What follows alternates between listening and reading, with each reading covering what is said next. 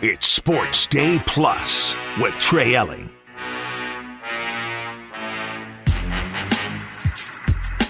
Coming up on episode number 45 of Sports Day Plus. At 645, where are we at in society? I have more evidence that Gen Z is not as cool as they think they are. At 6:15, it is the first of a two-segment chat with Paul Wadlington of Inside Texas and the Everyone Gets a Trophy podcast discussing Quinn Ewers' return, Saban stepping down, and more from college football, including Texas not being as buttoned up with NIL as I assumed them to be. And in mere seconds, what a 24 hours with Saban and Belichick both out of a job. I am your host, Trey Elling. You can give me a follow on Twitter at Courtesy Wave and do the same for ESPN Austin at 1027 ESPN. Boy, what a crazy news cycle this has been over the last 24 hours now, or a little bit more than 24 hours, I should say. It was already going to be a busy day on yesterday's show before Nick Saban decided to retire as the head football coach at Alabama. Shortly after that, but not in time for this show, Bill Belichick reports started to surface that he was done in New England. Pete Carroll had essentially been reassigned by the Seahawks earlier in the day. Today, we get Quinn Ewers announcing he's coming back to Texas. Not breaking news per se in terms of it surprising everybody like the Saban announcement, but still good to get an official word on something that we all felt pretty strongly about. And it's pretty much rendered anything else going on over the last 24 to 48 hours moots. I mean, we talked about Bo Davis going to LSU yesterday. That almost felt like an afterthought, though, after the Saban news broke, much less to have Saban and Belichick both leaving the positions that established them as goats for their respective levels of football as head coaches. It's pretty wild. It does seem like Bill Belichick will end up someplace else next season. Season Nick Saban, he's probably going to get paid handsomely to be an analyst. You would have to assume for ESPN, just considering the control that ESPN has over college football for the foreseeable future. But Nick Saban likely not going to be coaching any place else anytime soon. Maybe he gets that itch. He scratches the itch by coaching a spring league team like Bob Stoops has for the last few years. The what is it? The Dallas Renegades, the Arlington Renegades. I don't remember what they're called. I just know that Bob Stoops is the coach there, and he even won a championship a couple seasons ago. Good for Bob on that one. But Nick Saban is stepping down, and in the process, creating I don't know if it's a void in college football, but opening things up a little bit more because for a long time now, we tend to pencil Alabama in as one of the four teams playing in that college football playoff. And with the playoff expanding from 4 to 12 next year, I think you could probably write that prediction in pen most years with Nick Saban as Alabama's head football coach. But he's not the coach now. Dan Lanning earlier today turned down the job. That was the first name that was really surfacing with regards to Saban's replacement, but he is perfectly happy at Oregon. Why would he not be? They've got resources, they've got Nike. They're about to start up in the Big Ten next football season. And I think a lot of the coaches that you're hearing as possible replacements don't make a lot of sense because they would be leaving really good situations in the process. I know some people are worried right now that Steve Sarkisian could take over for Saban at Alabama. That's a big undertaking. And he's got things rolling along here. How willing is he going to be to have to follow Nick Saban's footsteps in Tuscaloosa? It's up to Chris Del Conte and the Texas Brass to maybe accelerate the extension talks that have been going on since the Longhorn season came to an end with the loss to Washington and New Orleans two Mondays ago. But he's about to be paid handsomely. And it feels like he is in not just a comfortable spot, but a fit that is really good for him and his family as well. Kirby Smart doesn't make sense. Why would he leave Georgia? Mike Norvell is probably the first name that I hear on the list of possible replacements that does make sense. Because He just had an exceptional season for Florida State, and Florida State is stuck in the ACC right now. With no obvious way out, Mike Norvell realizes that he's playing pretty far behind the eight ball just in terms of money that his school is earning to play football in the Atlantic Coast Conference versus jumping to Alabama, where you have resources. You have the pedigree of the Alabama program.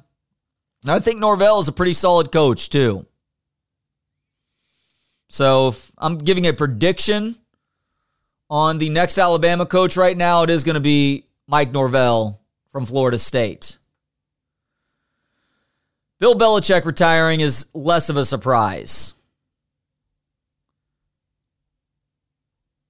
It's been a weird couple of years for Belichick. Really a weird, what, three to four seasons? I forget how long ago Tom Brady retired at this point. But since Tom Brady retired, things have started to go downhill for Belichick. And I don't think Tom Brady should receive all the credit for the Patriots' successes for the near 20 years that he and Belichick were together. He gets a lot of it, though. But Bill Belichick was hugely important for a defense that played disciplined, hard nosed football for all those years. But we started to see some of those things slip over the last couple of seasons. The defense was still pretty good, but the discipline was falling off. On top of the fact that they became a complete mess offensively, which is partially Bill Belichick's fault. Didn't really commit to a play caller on offense last season, brings Bill O'Brien in this season to lead the offense. But there was an issue with Mac Jones at quarterback. That guy's body language made Jay Cutler look like a good leader on the field in terms of how he was reacting to things play to play. And ultimately, it was a crapshoot at quarterback for them this year. Bailey Zappe starting games.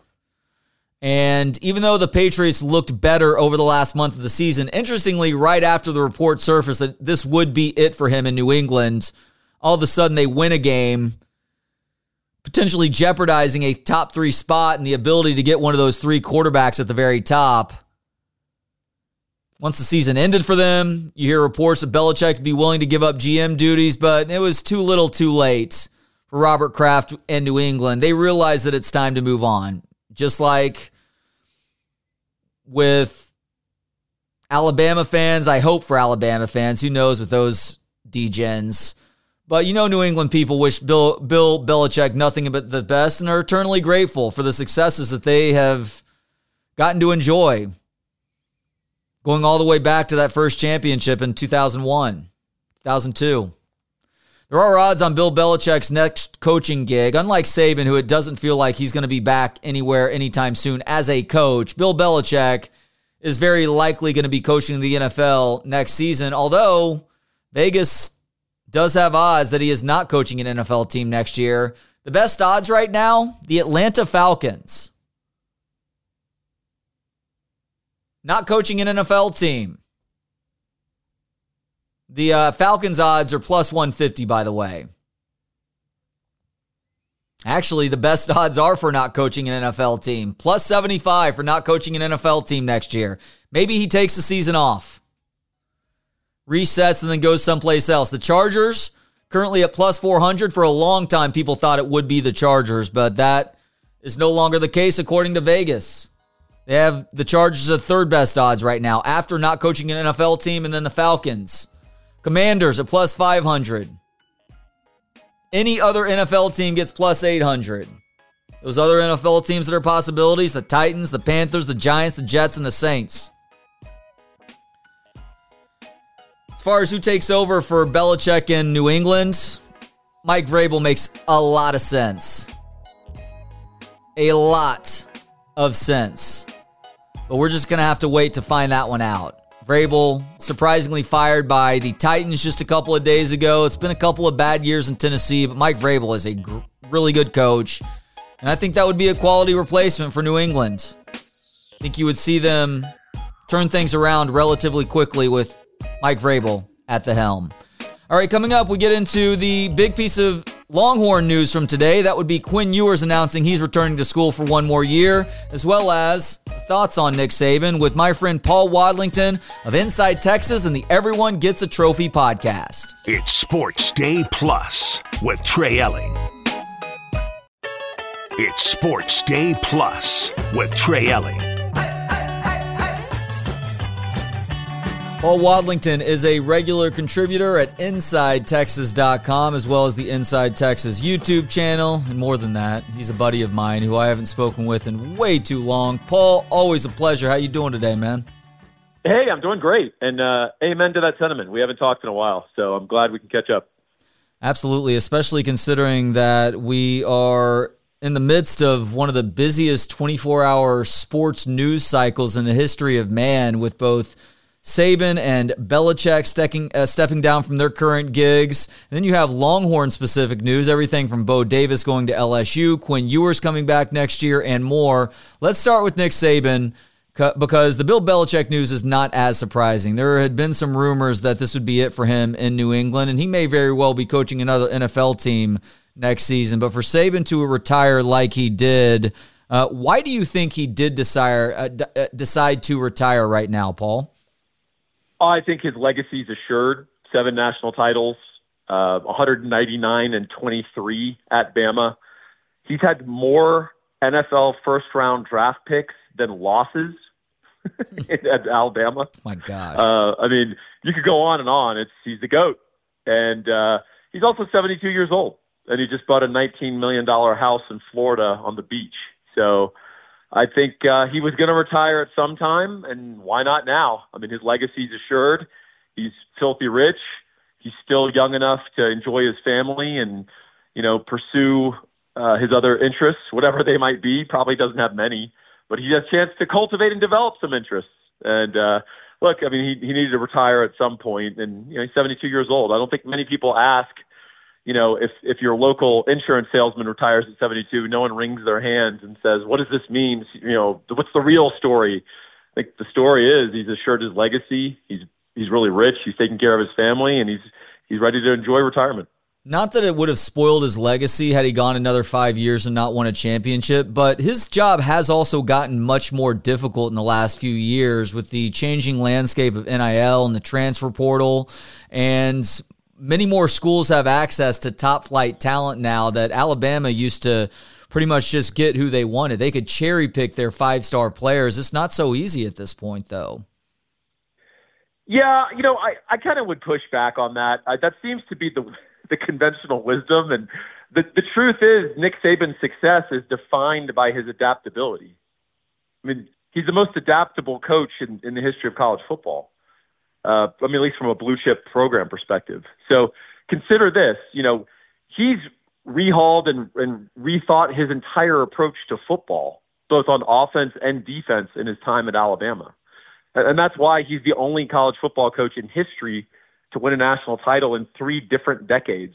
And think of the evolution of football. Think of the evolution of his teams. You know, the, the, the team that beat Texas for the national title uh, wouldn't have done that if Colton stayed healthy. But uh, hmm. The team that beat was was murder ball, right? Gigantic defense, 225 pound safeties, 260 pound linebackers, a 300 you know 50 pound nose tackle. The, the the ends were 320. I mean, that was you know Nick Saban bully ball. And then on the other side of the ball on offense, you ran the ball, you ran the ball, you ran the ball, and then when there's nine in the box, you let Greg McElroy throw right? I mean, hmm. Greg McElroy won the national title against Texas throwing for 60 yards. Flash forward a, few years when the spread adoption comes and all that, Saban's completely rehauled his defense, completely rehauled the personnel, his approach, his schemes, and he basically came out and said, "Hey, I'm a defensive guy, but offense now wins games. I'm going to try to outscore people. I'm going to hire Lane Kiffin. I'm going to hire Steve Sarkisian, and we're going to set all sorts of NCAA football records for passing." and we're going to become the premier destination for wide receivers and quarterbacks. So, you know, this whole thing of well, NIL chased him out, or you know, like no. I mean, the fact is, when NIL came out, Saban wasn't a huge fan, and you know what he immediately did? Established an, a very impressive NIL network at Alabama. In fact, they've done a better job with it than Texas by by a significant mile. So, you know, what Saban likes or doesn't like doesn't affect how he actually goes about coaching. Saban's not a huge portal guy uh, in terms of just his preferences. He prefers to grow him at home at Alabama. Guess what he did immediately when the portal became uh, something available to him? He went and got Jahmyr Gibbs. He went and got multiple starters from the portal, and he would have continued to do so. So I, I just this this sort of narrative of oh he had to get out because football's changing. Nick Saban's the reason football changed over the last 30 years.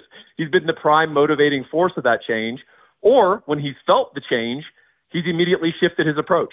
So, uh, look, he didn't win seven national titles because he's inflexible and incapable of adaptation. In fact, I think his defining characteristic is his ability to adapt. Those are all great points, and I agree with a lot of what you said. But I do also wonder if a lot of that adaptability, because it is off the field, is so much out of his control now. But you just said that they've got a better NIL slash collective program than Texas does right now. That surprises me to hear because Texas has a top notch program. At least that was uh, my outside take of things. How is Alabama's program better than Texas right now? Well, there's multiple teams with a superior NIL um, collective than Texas. Um, the the Texas athletic department and and NIL are not aligned. Mm. Um, if you're an Alabama season ticket holder, you get weekly updates in your email about NIL, asking for donations to NIL. Uh, you get stories of lo- the athletes who benefit from NIL.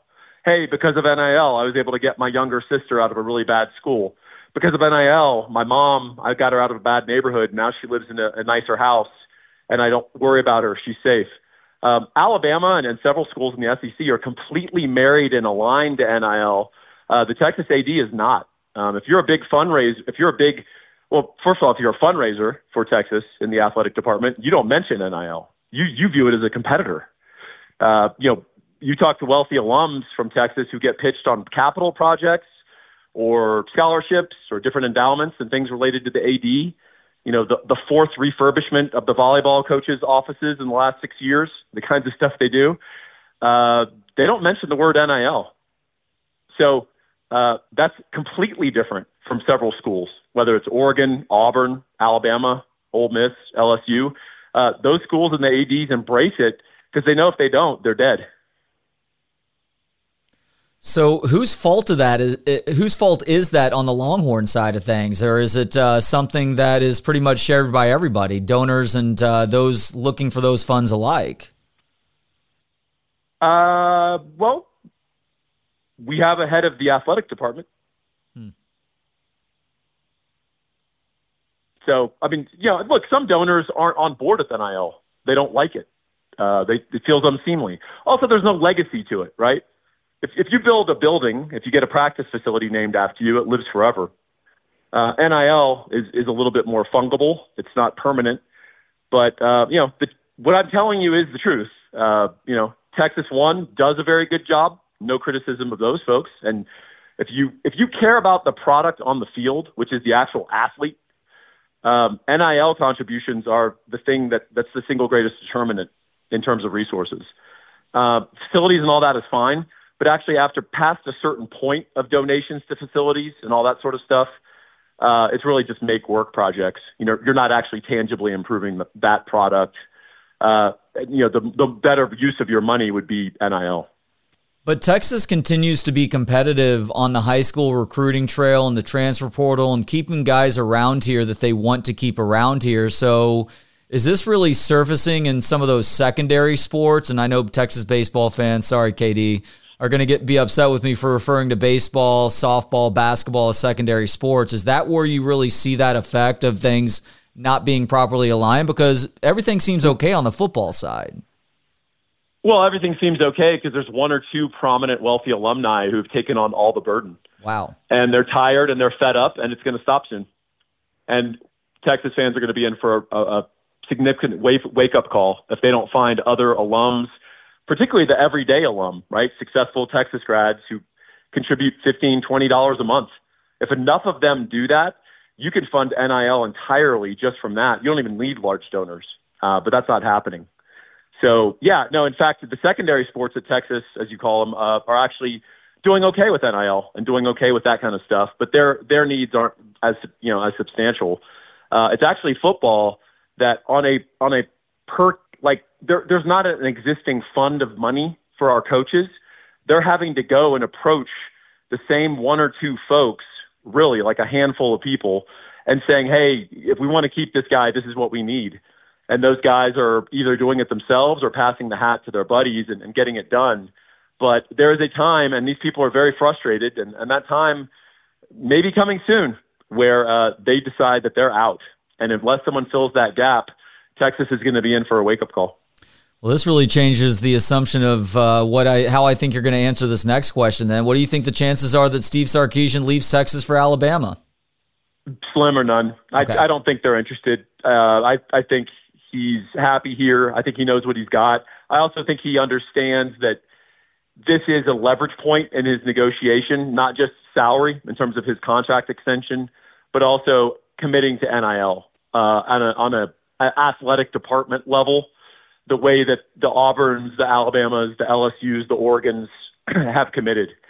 And uh, if that happens, which I think Sark has the leverage to make that happen, I, I think uh, he's in a great situation because if you can, if you can explain to Texas fans that all of the money that we raise, and you know, you see we're the most profitable athletic department and all that stuff.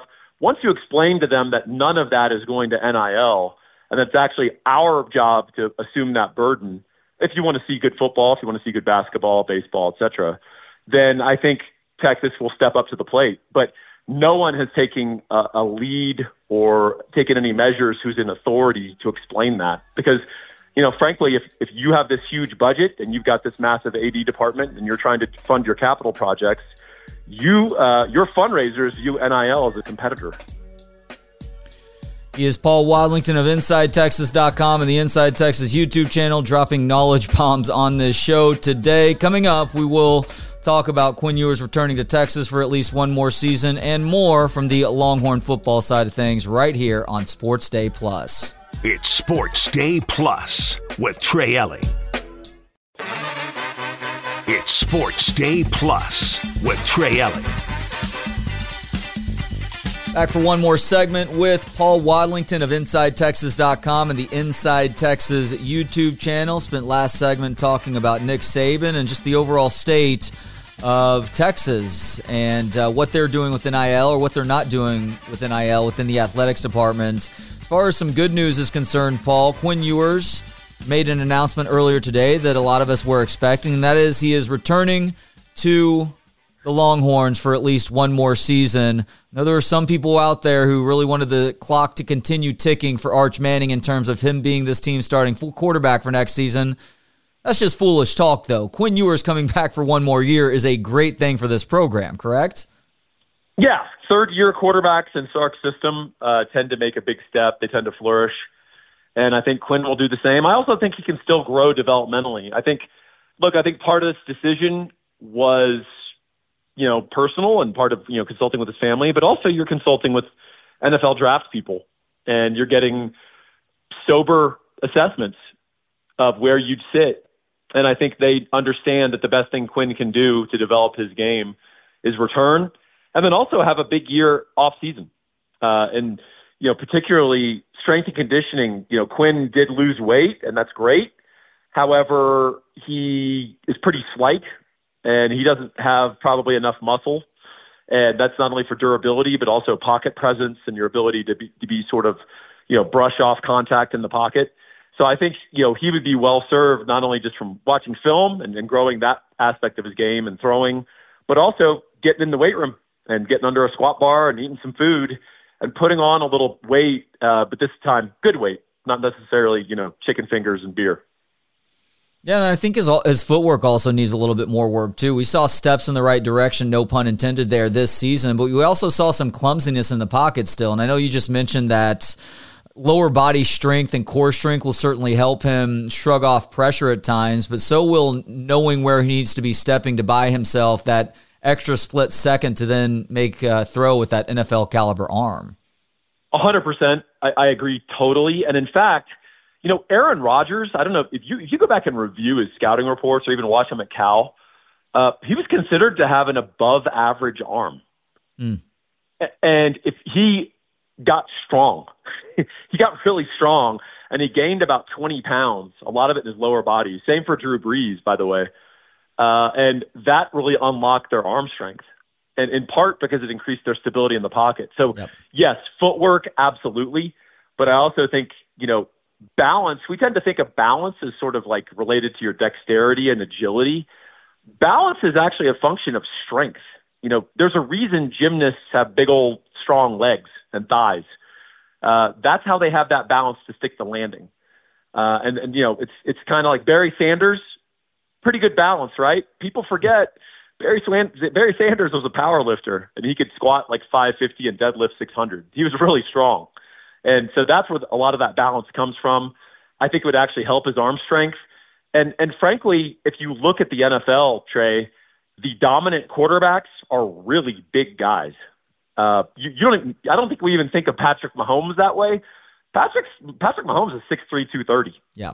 You know, so that's not even getting into Josh Allen and Justin Herbert and, you know, Jalen Hurts, who are just these really big, strong guys. And it helps your durability. It helps your efficacy. It also helps your arm. It makes you a better thrower. David Gbenda also announced that he's coming back to Texas next season. That wasn't a given. I don't know if he had NFL hopes for uh, this offseason, but there was a chance that he followed Jeff Choate to Nevada. I guess that's still a possibility after spring ball. But uh, considering that there is some uncertainty at linebacker right now, it's great to get a guy back who was arguably the less best linebacker of the bunch down the stretch for this program this last season. Yeah, so I think David returning is great. Um, look, he's been a late bloomer. I think the light came on a little later in his career, uh, but I thought he gave us really good snaps, and I think he's only going to improve. Uh, he's also a really mature guy. Uh, he's senior. He's been there, done that. He's a good culture enforcer. I just think it's a great return all around, and, and I think your instinct that it's being a little too underplayed is is is right. I think that's a good guy that you want to bring back and try to create some consistency and constancy because you know the defense is gonna is gonna take some pretty big losses, uh, particularly up front, and uh, you want to have some guys like David Gbenda who are a, a sort of reasoned voice of experience, and they kind of know what they're doing. Uh, so that's a, that's a good return for Texas. A couple days ago, your colleague Eric Nahlin said that he expects Anthony Hill to step in for Jaylan Ford's vacated position because Jalen Ford is, in fact, going pro now. Uh, that seems like it's an experiment that's bound to go well, considering just everything that Anthony Hill showed as a true freshman. Still some concerns that he needs to develop as a, a guy who drops into coverage at times, but considering that David uh, that Jaylan Ford had uh, more than 10 tackles for a loss this season. It seems like Anthony Hill can at least get that, if not more, next season. I agree. I think, I mean, Anthony Hill blew me away as a true freshman linebacker. That's a very difficult job for a freshman, particularly in modern football with the number of drops and responsibilities you have and, you know, different run fits. You know, it's not just old school football where everyone's gap blocking and, you know, hey, I read the guard and I've got this gap. I mean, it's got a lot more complicated than that. And Anthony Hill obviously is got a high football IQ, and I think he's got a pretty high level of physical ability. So I think the the interesting thing will be teaching him more of a traditional off the ball linebacker role while also not losing what makes him so special, which is that first step and that ability to rush the passer. Well, Texas initially withstood LSU's efforts to lure Bo Davis back to his alma mater. That was a week ago. Uh, yesterday, Bo Davis actually decided to change course and go to LSU. He's going to coach the defensive line there, like he has here at Texas. Also gets a chance to coach his son, I guess, for his season. His son is essentially going to be a walk on. I'm not sure what his son is going to be. He didn't even play ball this last year with an injury, but uh, totally respect his decision and wish him nothing but the best. How big of a loss is this for Steve Sarkisian's staff? It's a loss. You know, I think Bo did a really good job. Uh, he's a good developmental coach, uh, above average to good recruiter. Uh, I think the good news is that Texas is at the point, and Steve Sarkisian's networked enough that we're going to get a good replacement. And you know, there's a couple of old Texas alums who are very good defensive line coaches, not to mention some of the other more established names that are out there. So whoever Texas gets will be a good replacement. I think one thing that might be missed slightly is that Bo Davis was a guy in the room with a lot of skins on the wall and a lot of experience. And he was one of the people on the defensive staff who might offer some challenge or some different perspectives to Pete Kwiatkowski's approaches. And I think that might be missed. So, you know, I think that's something that in the offseason, Texas is going to have to look at kind of more holistically. If Texas could have done one thing differently schematically to try and beat Washington a week and a half ago. What do you think they could have done that would have led to a victory in that semifinal matchup? Wow. Well, I, I, I I'm too verbose or uh, saw too many things to probably limit it to one thing, Trey. I'm sorry. Uh, you could say not fumble twice in the third quarter, I guess, if you want a succinct answer. Uh, but I'll go with, uh, frankly, have a defensive game plan. Yeah, I was I was disappointed in what Texas rolled out there with a month of preparation. It, it looked like a game plan that you'd get from an NFL team who played Sunday night and had a quick Thursday turnaround. Mm. So, you know, you're just trying to get a couple of things in and, you know, make your team aware of, hey, this guy gets this ball in this spot. And other than that, let's go play ball. Uh, that's kind of what it felt like. And uh, I was not impressed with the game plan on multiple levels. And you saw the contrast with what Michigan did with a week of prep for Washington. And I think that was evident. And particularly if you're, any of you were able to watch the all 22 film, it was, uh, it was a little bit like watching an NFL defense and then you know and then contrasting it to a, a high school JV defense conceptually. So uh, that's something that I have a little bit of a problem with. Now Michigan had better personnel overall, but uh, that's not what I'm talking about. I'm talking about their deployment. I'm talking about the ways that they attacked Washington and the ways they negated some of the things that Washington wants to do just just by their scheme. And uh, it's it's sort of like we almost didn't try, and uh, that was that was odd and it was disappointing to me. Are you confident that Steve Sarkisian and his staff are going to be able to sustain the success from 2023 in year one in the SEC next season? Yeah, I think that's the big question. Um, in fact, I, I, wrote an article about it on Inside Texas, uh, and also had a recent podcast about it on the Everyone Gets a Trophy podcast that I do, uh, discussing this idea. And so I think people see five and seven to eight and five to twelve and two. So the next natural step must be what 16 and 0, 17 and 0, right? I, I think it's more likely that we go sideways or take a slight step step back. And then in 2025, that's when it can be real interesting if some things come along the way I think. But that said, you've got the portal, you've got off-season development. You know, one thing that's been really encouraging about Sark and his staff is that you've seen players get better at, at under his tutelage. And so there's guys, you know, we're not even thinking of right now. The Jere Bledsoes, the J'Mond Tapps. You know, I think we all know Malik Muhammad and Anthony Hill, what they're capable of and what they could be with some more time. But there's some guys that are we're not talking about or thinking about that in the course of six to nine months could just become a different ball player altogether. And that's what's that's what's so exciting about an upward program trajectory. So I think we're gonna have a good introductory year in the SEC and I think the long term trajectory of the program is in really good hands. But you know, we're losing a lot of dudes to the draft, and you know, I'm not sure we're quite at Georgia, Alabama level where you can lose ten dudes to the NFL draft and not lose a beat. I think you know we're going to have to replace some pretty significant players, and uh, you know, I'm curious to follow in the offseason and see how well we do it. He is Paul Wadlington. Check him out through the Everyone Gets a Trophy podcast at InsideTexas.com, the Inside Texas YouTube channel. And I think for the first time this season, actually for the second time this season, because we're counting that preseason chat as a conversation on uh, this very program. Paul, thank you as always for the time. Great catching up, man. Hey, Trey, my pleasure. Anytime. Hook 'em. Coming up and where are we at in society? We have more evidence that Gen Z is not as cool as they think they are. You did not come up with born again virginity, nor is your language still relevant to younger generations. Welcome to adulthood, y'all. It's coming up next on Sports Day Plus on 1027 ESPN. It's Sports Day Plus with Trey Elling. It's Sports Day Plus with Trey Elling. Coming up, it's where we at in society. First, though, I needed to let you know about my friend Brian Hummel. The website is hummelrealtor.com. And whether you're looking to buy a new home or maybe you are looking to see how much your home is worth, look no further than Brian Hummel, your trusted Austin realtor with Realty One Group Prosper. Brian is more than just a realtor, he's a full service expert overseeing your entire transaction from start to finish. He'll lead you through each step of the buying or selling process, the questions answered and details explained in plain English. With over two decades in Austin, Brian has witnessed the dynamic growth and evolution of the Central Texas market, making him your invaluable resource for buying, selling, and investing. Plus, as a certified real estate negotiator, Brian brings a strategic and skillful approach to bargaining. He secures the best deals, whether it's getting the highest price for a seller or the most favorable terms for a buyer. When you choose Brian Hummel as your realtor, you're not just hiring a real estate expert, you're gaining a trusted partner committed to your success. Been interesting to be here in Central Texas over the last year because we've actually seen the housing market cool off, relatively speaking. But guess what? Signs are pointing to that changing fast. It's actually a good time for buyers and sellers right now, which is why you should contact Brian today if you're either of those things at 512 619 1347. That's 619 1347. Or log on to his website at hummelrealtor.com. That's H U M M E L realtor.com.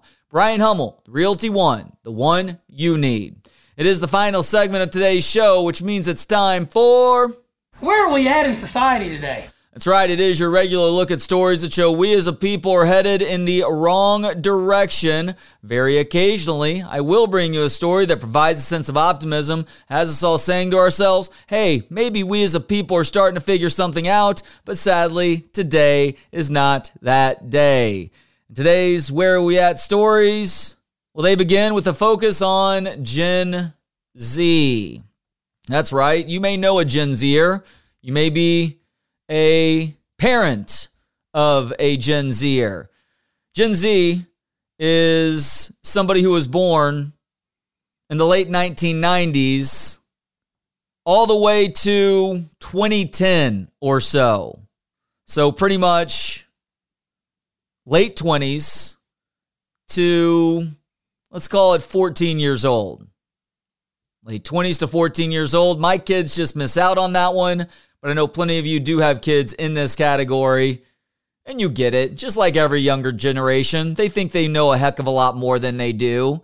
And they have their cool lingo when they're kids, when they're high schoolers, when they're college age, but eventually that falls out of fashion as well.